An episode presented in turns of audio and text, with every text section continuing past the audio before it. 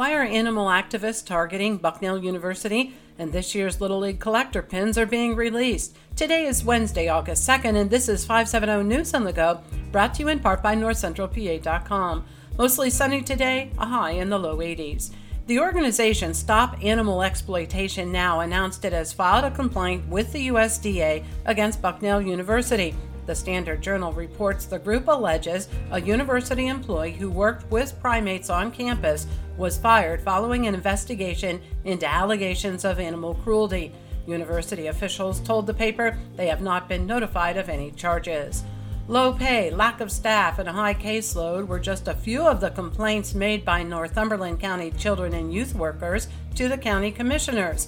The Daily Item reports they are asking for a raise. The commissioner said the board is working with the union in negotiating those wages. More legal action from Dr. Raymond Kraynak, the so called pill mill doctor from Mount Carmel. He has been granted an extension to file a request for the Third Circuit Court of Appeals to hear his appeal, according to the Daily Item.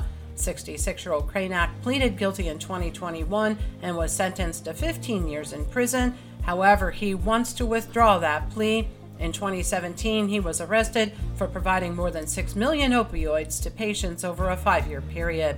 Meanwhile, Stephen Krusky of Mount Carmel has been denied his request to withdraw his guilty plea to charges of homicide and voluntary manslaughter for his role in the death of 21 year old Cheyenne Swartz. She was dragged and run over by the Jeep driven by Krusky. An old Lycoming Township man is accused of threatening his neighbor with a shotgun. Police say the man was upset that the nephew had eaten all the lunch meat and bread. The next door neighbor heard all the yelling and began arguing with the accused. The man then went back into his home and retrieved a shotgun and confronted the neighbor. Possible charges are pending. Williamsport police allege 22 year old Bryce Zimmerman became upset after a cat knocked over medical marijuana there was an argument, and he allegedly got a kitchen knife and threatened to stab a woman and her brother. He's now jailed.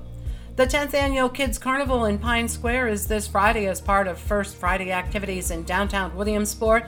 The event will feature at least 10 games and a dunk tank.